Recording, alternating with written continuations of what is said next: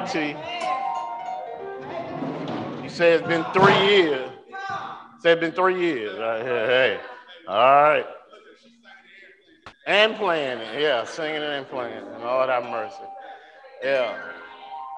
Yeah, you were you were being that song.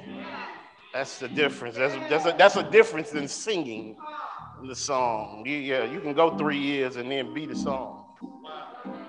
Yeah, my Lord. How many y'all know he's worthy? Yeah. You you you may not have had an in-depth experience with him yet in your life, but I, I came to tell you, I, I came on personal authority to tell you he's worthy. He's worthy. He deserves all the glory and honor and praise and whatever other words we can come up with. And, and one of these days, you're going to sing this song. Yeah, yeah. One of these days, every creature that's alive will sing this song that he's worthy. Yeah, it's going to happen. And oh my goodness, what joy we have to celebrate him today. Because that's why we're here. Yeah, it's not our spirit, it's his spirit. That's what we celebrate. And I'm so glad that you've come to join us in this celebration. I'm glad that I already know this is this is really rehearsal for forever. That's what we're doing, rehearsal for forever. I, I don't know what you imagine heaven or eternity will be like, but uh, we will live in a state of celebration of the Lord. Yeah, that, that doesn't mean don't don't put your today mind on tomorrow because what we envision today cannot happen. We envision tomorrow in these sinful bodies, and none of this will come close to us being in an ever state of praise for Him because you can't be around His light and not give Him glory. And we won't have the maladies and ills of this world stopping us from the perfect praise we'll be able to give him. Does that mean we won't sit around and talk? We will. We'll fellowship. We'll be in one another's presence, but we'll all be of like mind. We'll all be giving him the praise and the glory in everything we do. Now, just, just, just, just, do you do that now? In everything you do. Every single thing, in every thought, deed, every action? Is God getting the glory? Is He getting the praise? I don't know. Maybe you've gotten to that place, but I know I fall short. I do. I, I know I don't give Him glory every day when I'm at work. I know I don't. I know I don't because I fuss and complain too much when I'm there. It almost makes it seem like if you were peeking in the door that I'm not appreciative. It's not the case. I do that at home too. Yeah, I, am just telling you, I fall short. But we won't fall short over there. Oh no, we'll sing hallelujah and we'll praise him forevermore. I'm excited. If the chip dropped down right now, you ready to get on it? Ooh. No, let's have the fellowship meal first, right? Trunk or treat. After trunk or treat, I'm ready.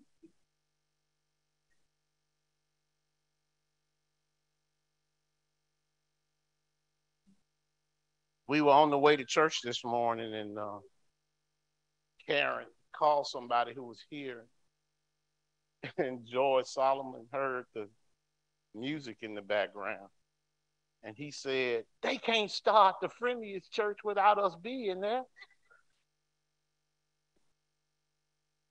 What a childish notion. Yeah. Wait till I get there.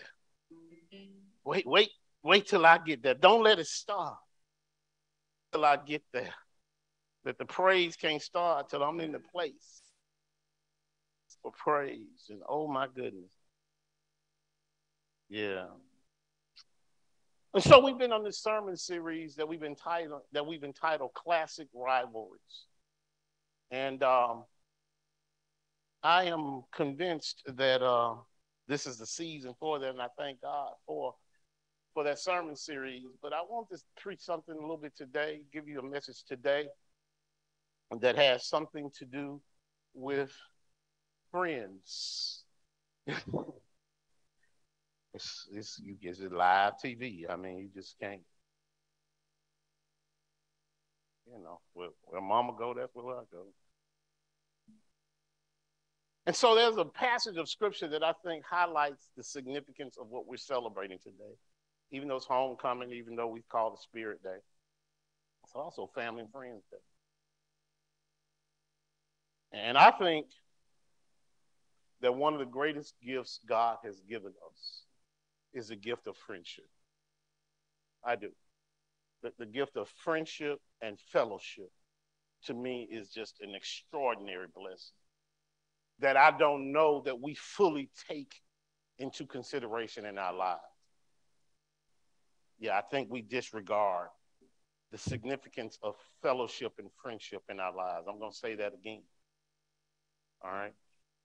And there is a passage of there's a story in, in scripture that highlights, you've heard it before, that highlights the significance of friendship and, and I just want to talk to you a, a, little bit about it today, and then we'll, we'll get out of your way. It's found in the Gospel according to St. Mark, in the second chapter there. And really, the underpinning passage of Scripture is verses 1 through 12. But if you will allow me, I just want to read perhaps the first five verses to you. And this is not an unfamiliar, for some, it's not going to be an unfamiliar passage of scripture. You've heard it before, but maybe not in the way I want to talk to you about it today.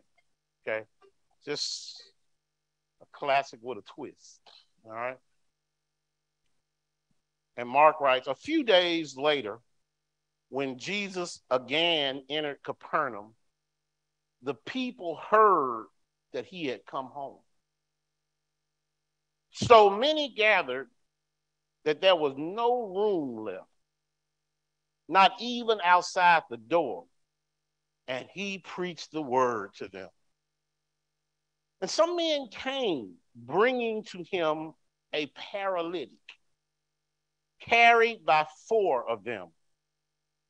Since they could not get him to Jesus because of the crowd, they made an opening in the roof above Jesus and after digging through it, lowered the mat the paralyzed man was lying on. Verse 5 says, When Jesus saw their faith, he said to the paralytic, Sons, son, your sins are forgiven. I'm going to stop reading at verse 5. And Amen. We can add a benediction right now. Amen, brother. Do you realize that some of the problems and issues you have in life are too big for you to handle by yourself? Well, you usually realize that when you're in it. When you're in it, after you struggled, and you realize sometimes it's a sad revelation to you I can't do this by myself. Not only do I need God's help, but I need the help of some folks with skin on around me to get me through this situation. And I came to tell you this today God did not create you to go through life alone. He did not. He made us social creatures, beings after he created Adam, God could have said, That's it, I'm good, I've made a man. But in scripture, he instructed Moses to write these words God said, It is not good for Adam to be alone. It was never intended that we would be alone in our activities. And yet we find ourselves traversing life trying to be more solitary than we should be, trying to wall people off, handle everything on our own. In fact, we typically only reach out when we have reached maximum capacity on our own. And usually that's out of desperation when we do it. But God intended there to be intentional fellowship between us.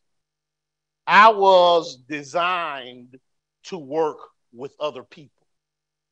In fact, my spirit is not complete without other people being involved in my life.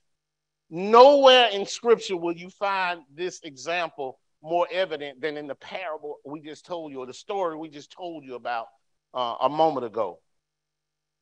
But I want to look at the scripture that I just read from the perspective of the man on the mat. Yeah, the man on the mat seems to just be uh, a prop in the story.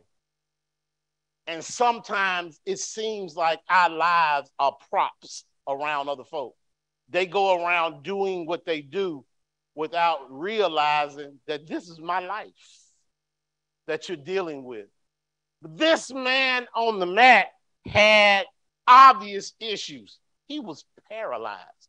I don't know what caused him to be paralyzed, but I do know this, Shelby, that in that day and time, if you were paralyzed, if you could not work, if you could not provide for yourself, you were utterly dependent on everybody around you. And yet, look at this now. And yet, the, the story is clear. Despite the fact that this man could not provide for himself, he must have lived a life so full, so uh, full that he had not one, not two, not three. He had four friends four friends who were willing to go to the nth degree to see him get better. Now, I'm not going to ask you right now. No, I am. Can you right now identify, don't include, well, I, I would say this, but I want to draw a line. Don't include the folk who grew up in the house with you. All right? Can you identify four people in your life who you know would go to the wall for you and sacrifice themselves, endanger themselves for you? Do you know them? Can you call them right now? If you put them, if you picked up the phone right now and say, I need you, 7600 Division Boulevard, be here by 12 o'clock. Could you get them? Could you get them? Meet me on the roof. We having a roof party. very few people can identify. And that's because we live our lives in, I'm going to use this as Donnell, in public isolation.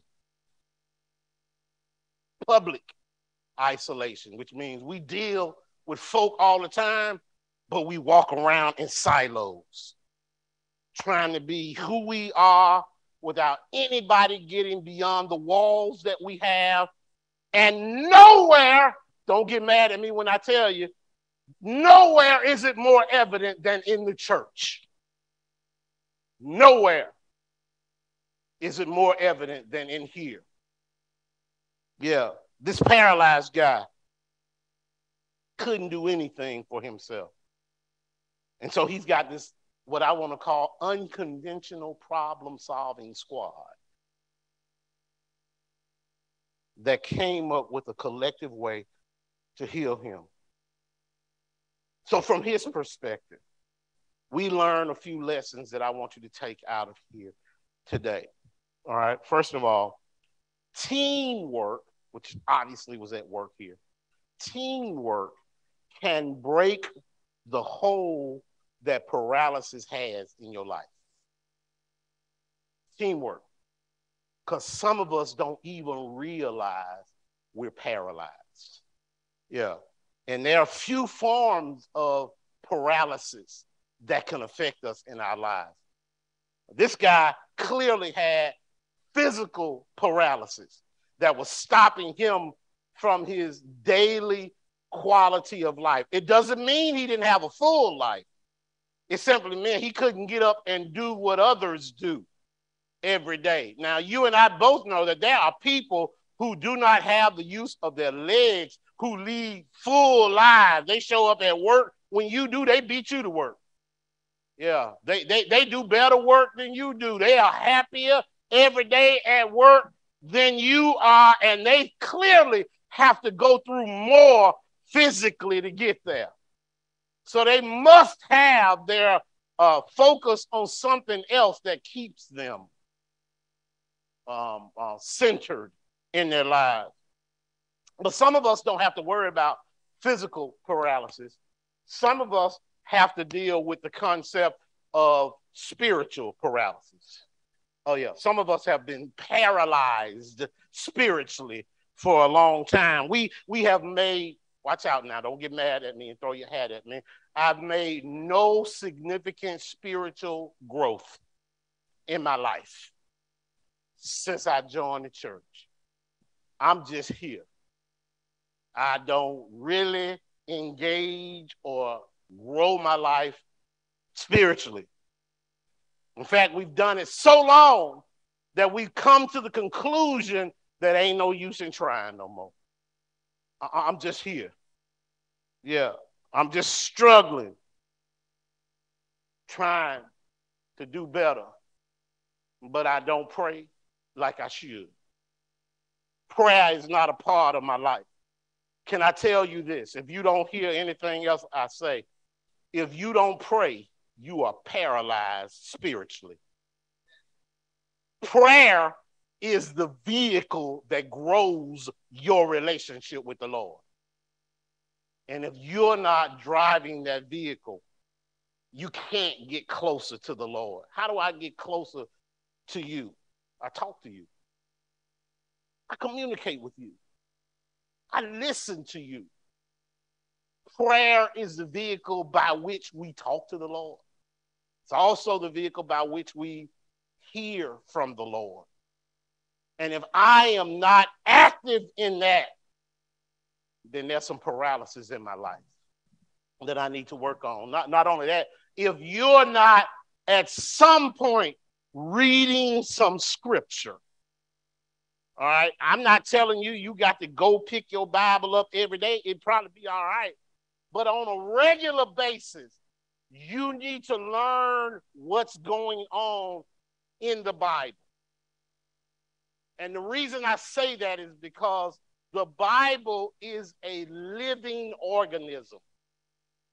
It's not just a book on the shelf.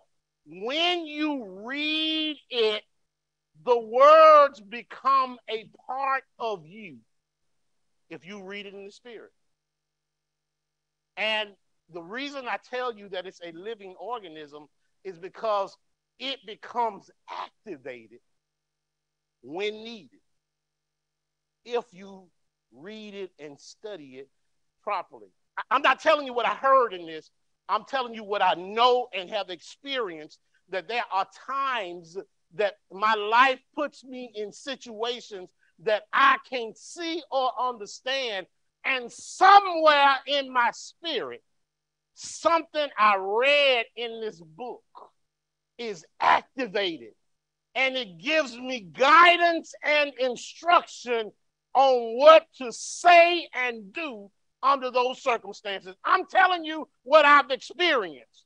I've come to this pulpit literally hundreds of times, hundreds of times to preach over these 18 years with my sermon in my hand, ready to preach what I have prepared and put on paper. And when I say amen after I've opened the door, nothing I said was on the paper.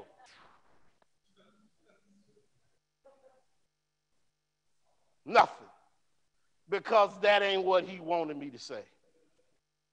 He took me in a completely different direction and guided me during that period of time, so much so that you didn't even know that I basically had my eyes closed while I was driving.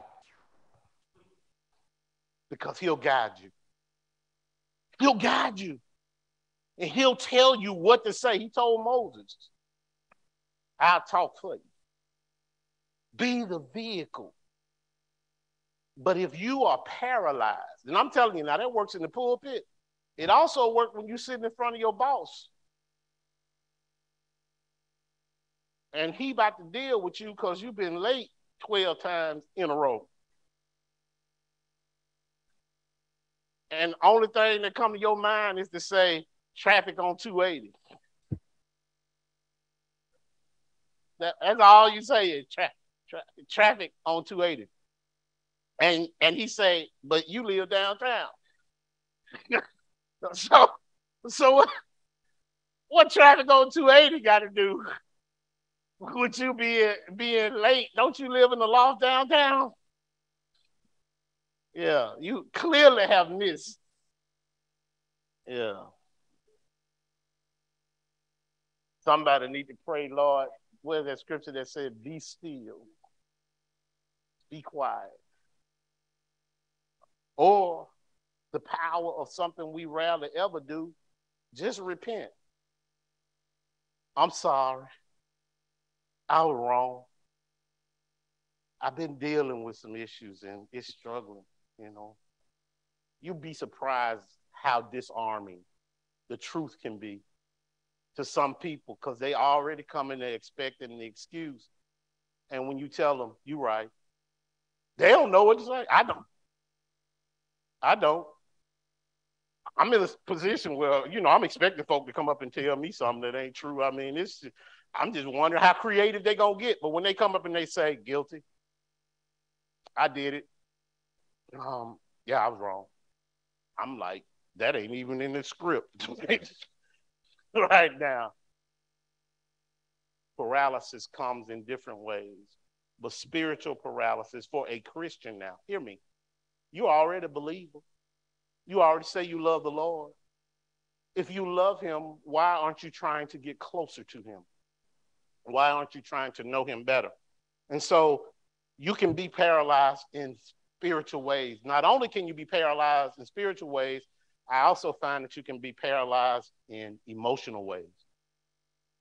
Emotional paralysis has us in a place. We are in a state of hurt and we stay hurt. And we build our lives around the hurt that we feel. And we expect that everybody around us all the time is going to understand that I'm hurt and deal with my life in the pers- from the perspective that I'm walking hurt. You are paralyzed because even a burn heals. Even a fractured foot heals everything heals. If you are emotionally in a place of hurt and it's not healing, then something's wrong. And you need to get some help. Can I tell you this? Whether or not you go to a physician, healing can take place. Yeah, it might not heal right. That's what's important. Yeah, when I Nah. But some wounds are so dangerous that they can affect the rest of the body, which means you need to get some professional intervention to help you. And so if you are in a state of hurt that will not, that doesn't seem to be healing by itself, then that must mean you need some professional help to get beyond that space so that your life can move on. But nobody is going to be your friend if you've been mad at them for 20 years. That's just not going to happen. And some people are still listening to you talk about the hurt that happened 20 years ago. And they are, frankly, not comfortable with you rehearsing that every time you come together. At some point, the song comes to mind. What is this little song? Let it go. Move on. Because staying in that space while it's a warm blanket is smothering you. It's smothering you and your life. Physical paralysis, spiritual paralysis, emotional paralysis. And then there's one that some people won't acknowledge, but we see it materialize in their lives all the time. It's the paralysis of bad habits. Bad habits. You just keep making the same choice. You got a bad habit of picking this dude who looks and acts like this, and that one didn't work. And you turn around and pick the same dude with a different name.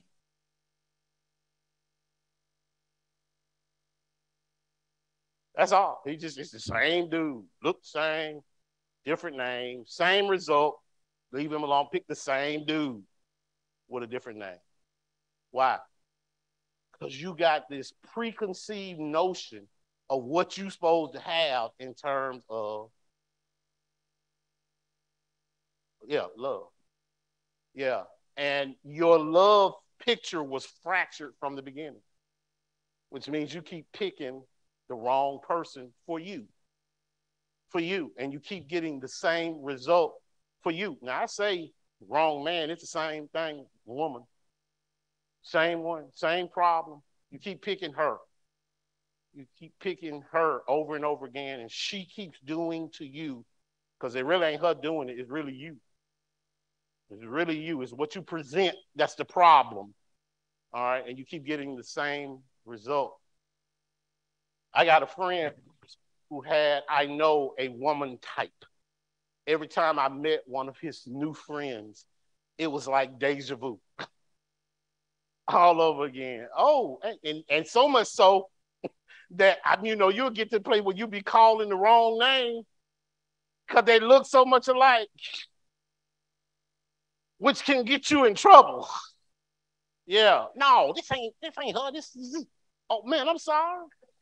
You know, they where they have the same thing. And then the Lord let him meet somebody on the phone. Couldn't see her. Didn't see her for a long time. They started talking on the phone, communicating. And it was like four to six months before they actually ever met in person. But by this time, he had already developed an emotional attachment to her without ever seeing her. In other words, the Lord protected him from him and allowed him to meet someone who ultimately he married. And they stayed, they married, stayed married because God had to get him out of the way of his bad habit.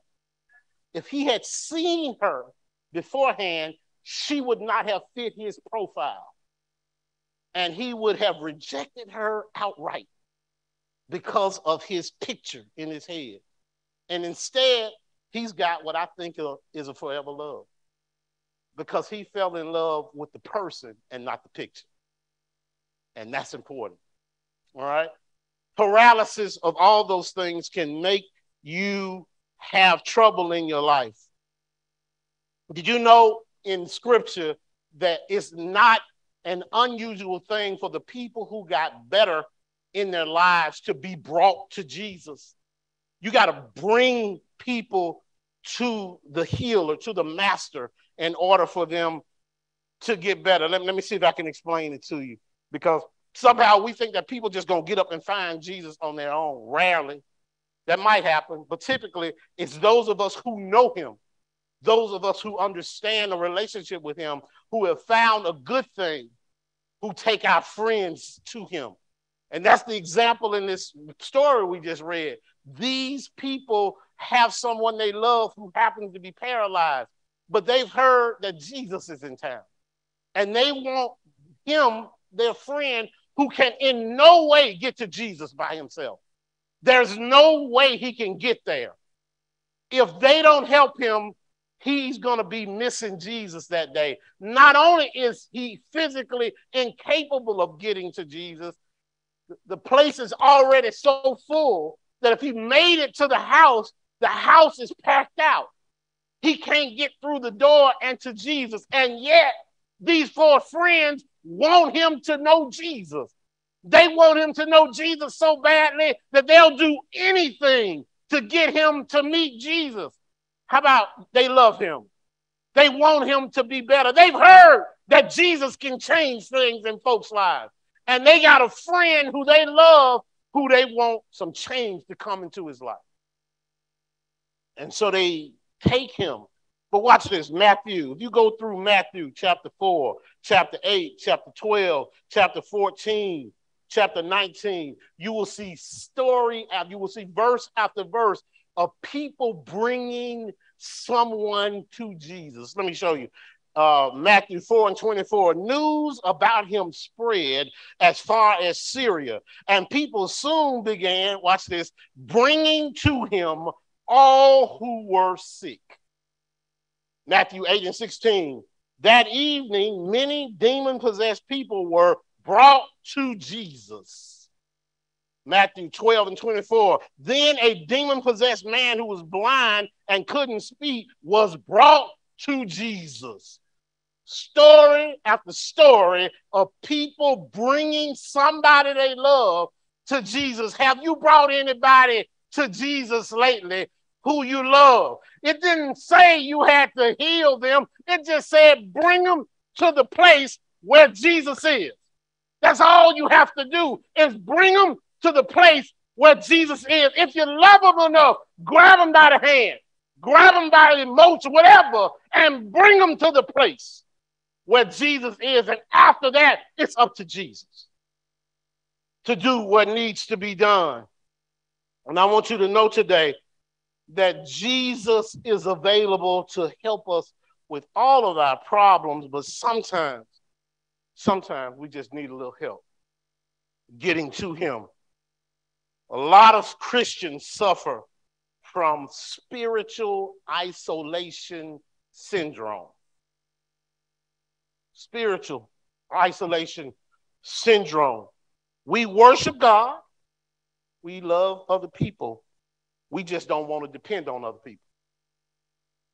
I'm going to tell you some things in here that's probably going to make you uneasy, but I think I can do it um, in, this, in the form of, of a story that came uh, from uh, Dr. Uh, Gilbert Bilezikian. Tells a story of how he was speaking at a leadership conference, and the leadership conference um, was for preachers who were struggling some in their ministry. And he tells the story of the church that he grew up in. Church that he grew up in that was much like any other church. Um, we're not drawing any line. Didn't matter what the denomination was. That doesn't matter. Um, that touted the strength of its fellowship. That's all they talk about. We have strong fellowship at this church but it was strong by the definition of what they call fellowship. This is what the fellowship was. They would come to church, come to a worship experience, and year after year, strong congregation, big congregation. And when it was over, the man of the church would um, get up and they go on the porch of the church and say, Hey, Cass, you doing all right today? Yeah. See you driving a new truck. Not new, I bought it used. Yeah. You got a busy week coming up? Not too busy, you know, normal. Well, all right, I hope it don't rain. All right, man, it was good fellowshipping with you. All right. See you next week. And that's what it was. Week after week after week. That's what they call fellowship.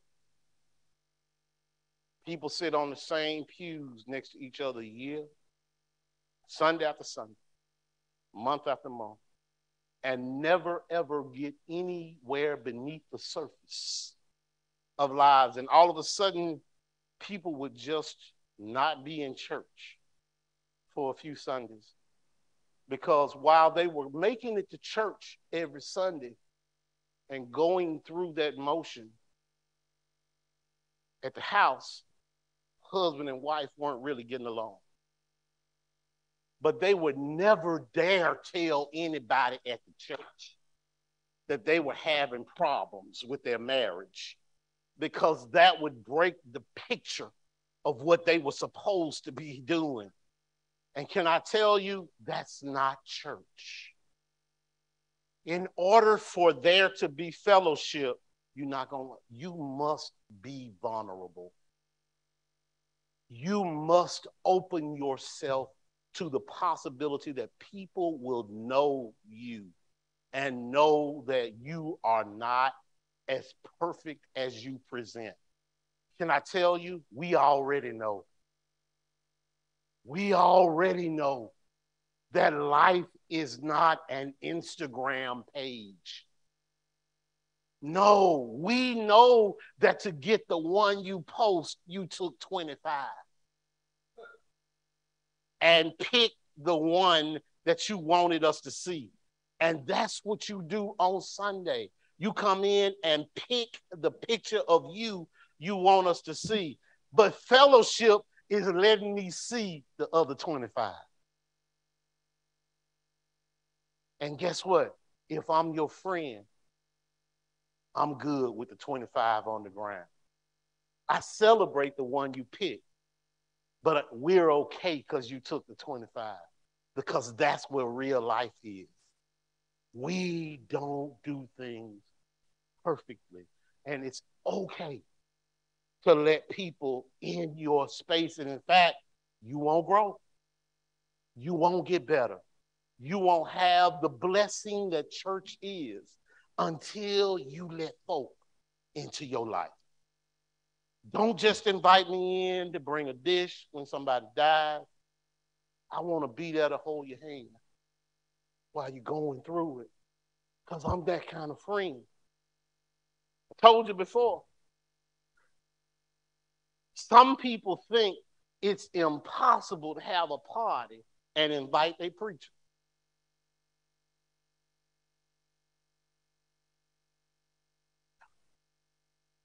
Two things I want you to know on this. First of all, if you're doing something the preacher can't see, then you need to check yourself anyway.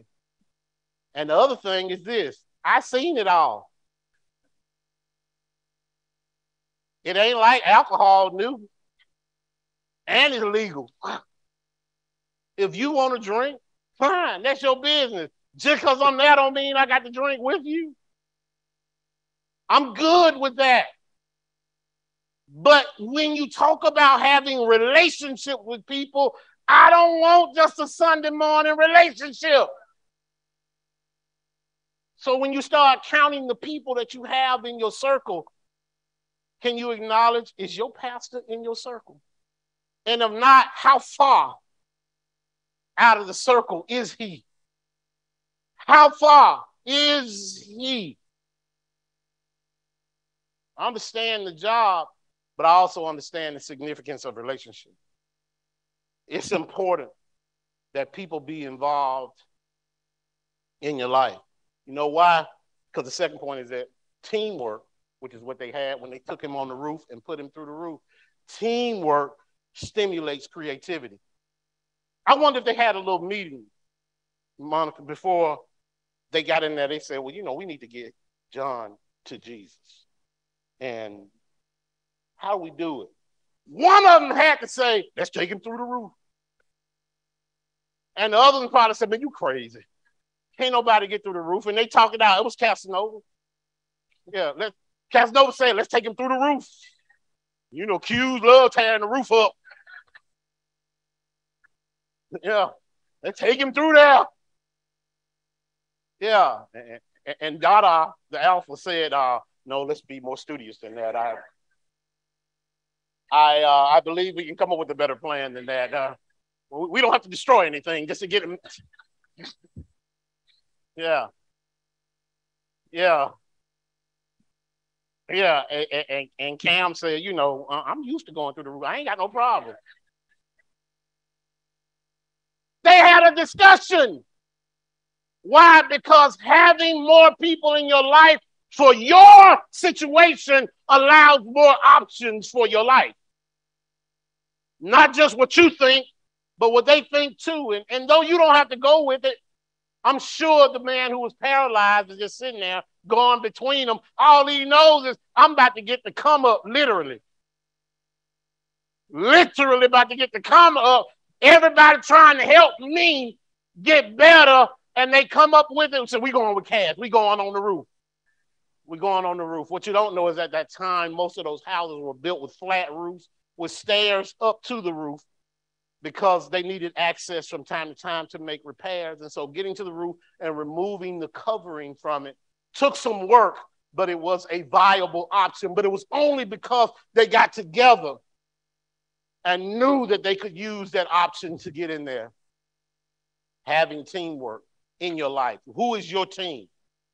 sermon. Who is your team that can help you do better? Who are your friends that can help you do better? And then I love this, and then I'm out here. So they do it, they take him to the roof and they cut the hole through, remove the layer, then cut the hole through. For those of you who don't know the story, they lower him down the roof into the middle of where Jesus is preaching. So imagine I wouldn't be this big. Lord have mercy. If it was a roof like this, that was something. But they lower him through the roof into the middle of the crowd where Jesus is. Can you imagine folk in there that listening to Jesus? Jesus is talking to them, and all of a sudden, straw and stuff starts falling from the roof, and they're looking what's going on. And then here comes a body through the roof, through the roof, literally disturbing the whole place. And Jesus, being who he is, knowing everything, does not stop he continues and allows them to do what they're doing. And not only, I love this, not only do they put him down through the roof, obviously Jesus can see that it's four of them up there that's helping. And he says something that I thought is the most chilling part of this. And it brings the next point. Teamwork can help bolster your faith.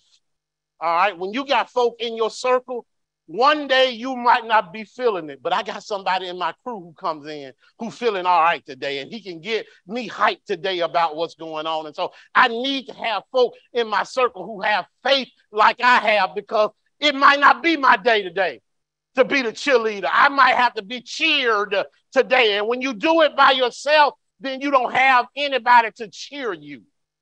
But when you got a team of people who believe what you believe, now I said a few minutes ago, I didn't want you to put your family in that question, but in this instance, your family can be part of your team.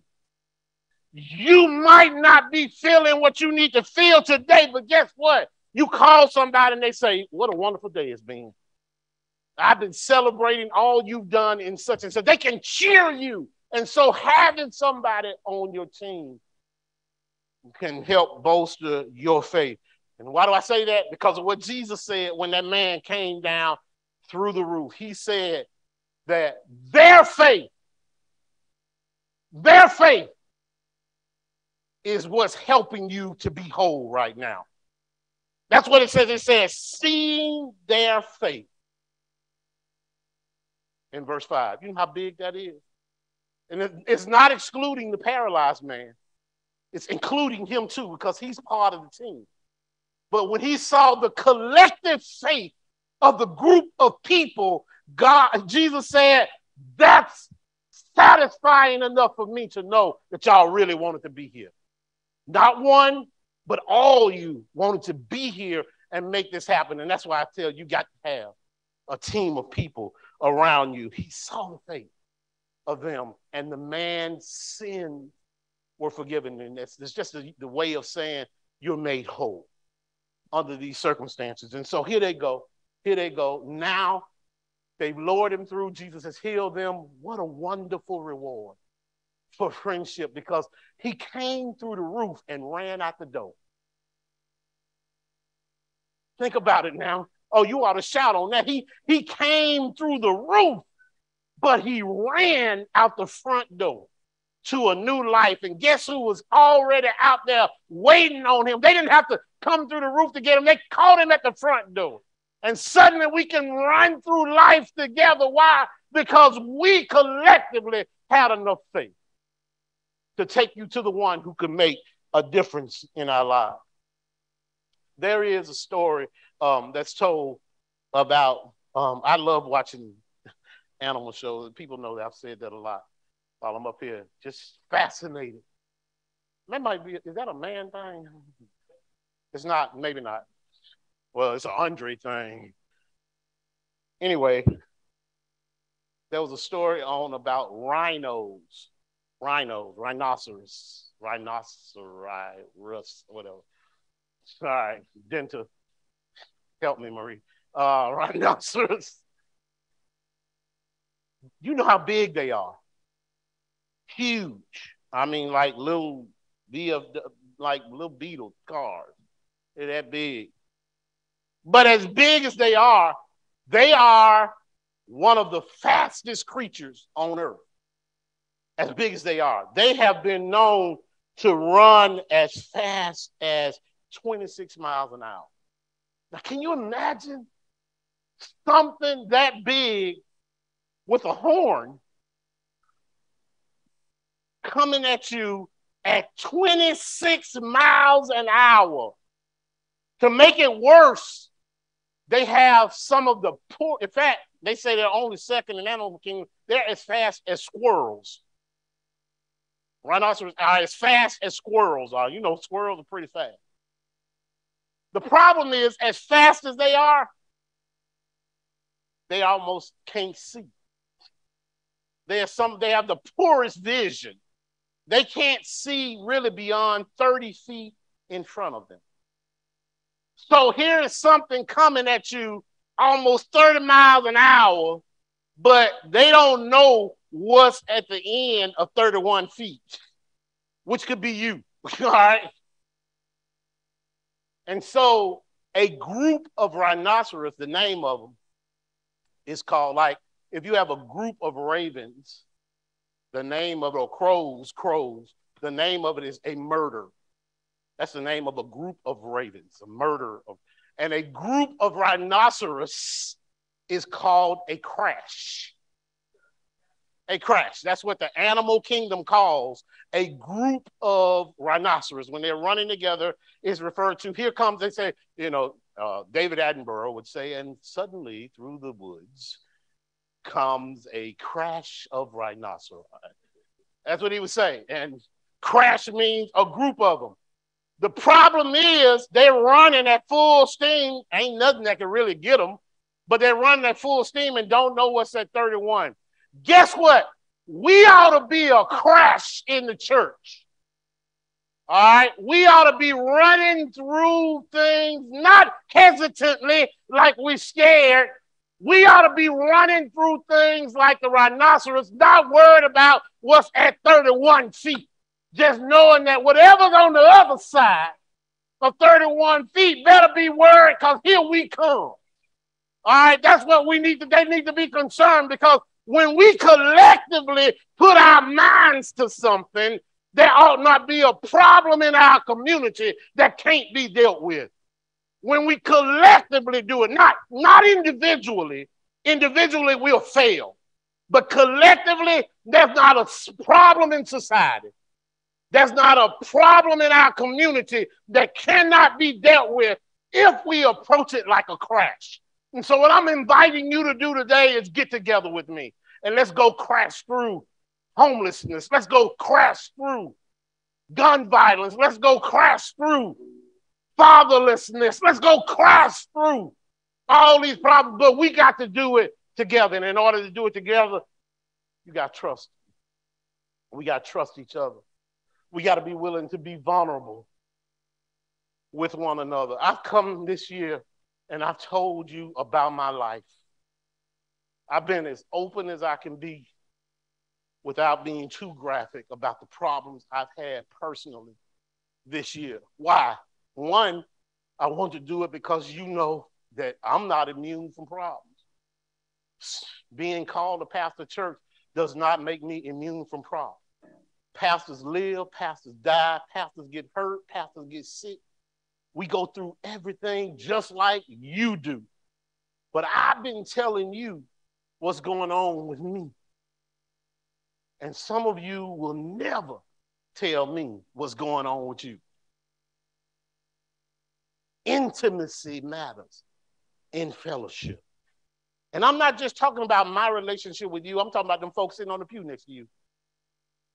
Yeah. Not the folk you've been knowing all your life. I'm talking about the folk who are intentionally here, who want to be a part of it. I'm talking about people who come in who are new. You want to get them engaged in church? Embrace them. Love them. Go to lunch. Talk to them. Tell them what's going on. Do more than talk to them on the porch for five minutes. And then say, I'll see you next week, like they did in this. Love people. Let them know this was a tough week for me. I struggled. I've been depressed all week. I haven't felt like myself this week. And I needed somebody to talk to. Let them into your life. Where is your team? Guess what? You need Jesus to lead your team. If you've never accepted him as your life manager, then I'm inviting you to do so today. He came to earth to show us how to live here on earth in a right way. And how did he start out his ministry? Daryl, you know what he did? He got a team. He put a team together. Isn't that something? that Jesus could have come, Deidre, and done all his work, walking by himself, dealing with his brothers and sisters. But he didn't do that. He was intentional in his example. He gathered a team. And yeah, he picked some folk who didn't work out so good. He picked one who took all his love, all his fellowship. That was the risk he took when he brought Judas into the circle. But the problem wasn't Jews, Jude, uh, Jesus picking Judas. The problem was in how Judas saw Jesus. It's not you picking somebody and making them your friend. It's whether they value your friendship in the first place. So don't stop. Don't let that be your guide when it comes to picking folk. You might pick somebody who can't stay on your squad. That's okay. Just move on. Somebody else will come in and take their place. Mm-hmm. You'll get a Bartholomew who will come in and replace Judas. That's how it works. But pick you a team that can roll with you through life. Pick you a team that can be with you in the good days and the bad days, and the up days and the down days. Pick you a team. And when you get paralyzed in life, they'll pick you up and bring you to the master. Won't you won't let you stay in your state of paralysis. Pick you a team. But when you start picking, pick Jesus first. Jesus can be on everybody's team. Today I came to tell you that he wants you to pick him because he's already picked you. So now's the time. If you've never formally dedicated your life to him, then I extend this invitation to you and say, Come right now, make a public declaration that I pick Jesus. I want him to lead my life. Doors of the church are wide open. Come on. Candidates for baptism. Maybe you're looking for another church. We're waiting on you right now. Yes. He'll do it.